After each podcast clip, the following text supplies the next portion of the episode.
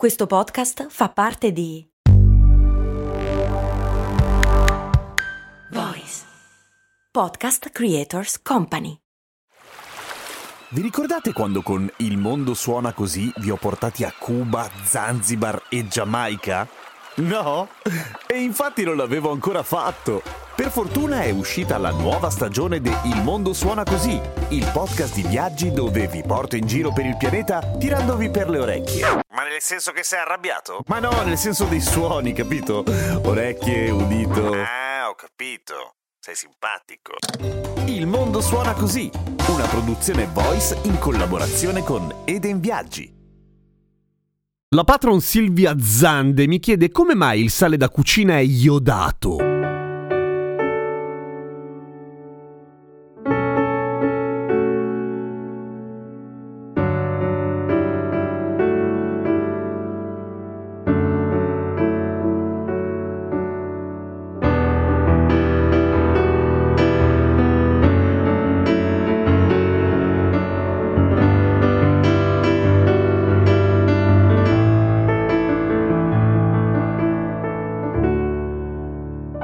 Ciao, sono Giampiero Kesten e questa è Cose Molto Umane, il podcast che ogni giorno risponde alle vostre curiosità. Perché il sale da cucina iodato in breve per legge? Cioè, non che sia illegale il sale senza iodio, nel senso che in generale il sale non ha lo iodio, viene aggiunto poi e viene aggiunto in delle quantità che sono abbastanza precise. È che a un certo punto si è deciso di aggiungere lo iodio al sale. Come mai? Quando? Perché? Fondamentalmente perché la carenza di iodio è causa di una serie di malattie anche gravi che possono colpire soprattutto i feti e i bambini piccoli sotto i 3 anni e causare roba brutta, tipo compromettere radicalmente lo sviluppo cognitivo, che non è proprio roba da poco. Esattamente come accade per le vitamine, lo iodio non riusciamo a sintetizzarlo, non lo produce il nostro organismo, dobbiamo prenderlo da fuori. E quindi che problema c'è? Basta avere una dieta abbastanza varia, giusto? E il problema è questo, nel senso che non ovunque si riesce ad avere una dieta abbastanza varia e soprattutto ci sono posti del mondo dove lo iodio semplicemente non c'è. Cioè, se non lo assumi apposta, non te lo ritrovi negli alimenti soliti. Tipo non c'è nei vegetali e nella frutta semplicemente perché non è presente nel suolo. Ci sono 2 miliardi di persone al mondo che rischiano di sviluppare malattie da carenza iodica. E tu dirai, vabbè, ma sono posti lontanissimi. No, in Italia 6 milioni di abitanti rischiano la carenza iodica ambientale, soprattutto in quei luoghi che sono lontani dalle coste, perché nel pesce, ad esempio, o ancora di più nelle alghe, lo iodio è super presente, così come nei frutti di mare. C'è anche nel latte, nella carne e persino nelle uova in realtà, sempre che però sia presente nel suolo, cioè le mucche neanche loro producono iodio, lo iodio lo accumulano se lo mangiano dalle piante e se le piante non ce l'hanno le mucche puppano, non hanno lo iodio e noi andiamo a seguito. Per cui l'aggiunta di iodio è una roba importante. Che cosa causa, a parte lo sviluppo così così delle capacità cognitive? Una malattia che era molto diffusa prima, molto più prima ovviamente, adesso fortunatamente grazie anche al fatto che qualcuno si è accorto che bisogna aggiungere lo iodio qua e là, ecco, era famoso il gozzo, una roba diffusa sulle montagne, ad esempio. Cioè, si chiama gozzo perché effettivamente ti si gonfia la parte sotto la gola, perché lo iodio serve a far funzionare la tiroide, che produce una quantità di ormoni fondamentale per il nostro metabolismo. Se la tiroide sta funzionando male, anche se sta funzionando troppo in realtà, però in caso di gozzo, ipertiroidismo, ipotiroidismo, eccetera, la tiroide si gonfia e quindi viene il collo... Ah, si gonfia il gozzo, cazzo, si chiama così. Tanto che ci sono alimenti considerati gozzi osigeni, cioè che non solo non hanno lo iodio, ma ostacolano il metabolismo dello iodio, come per esempio la rapa, la rucola, il ravanello, il rafano, la colza, i cavoli, la soia, spinaci, miglio, tapioca e la lattuga. E se il pesce di per sé contiene iodio, ci sono alcuni additivi come i nitrati che sono in realtà nel pesce commercializzato che, o, anche nelle carni che vengono conservate, che invece sono gozzigeni. Quindi per tornare alla domanda della nostra patron, perché il sale è iodato? Perché appunto qualcuno a un certo punto ha detto, raga, mettiamo lo iodio in una roba che tutti mangiano e tutti usano, tipo il sale. Tanto ne basta poco, non sa di una mazza, non altera il sapore e siamo tutti contenti. Pro tip, ci sono paesi nel mondo mondo tipo il Giappone dove il mangiare le alghe è una cosa super normale che in realtà si rischia il problema opposto, cioè troppo iodio. Troppo iodio. Che però è una rarità anche perché in genere viene espulso tranquillamente pisciando lo iodio. Ma devi prenderne davvero tanto perché sia davvero tanto. Però insomma, se mangi un casino di alghe e poi ti mangi il sale iodato, magari tanto,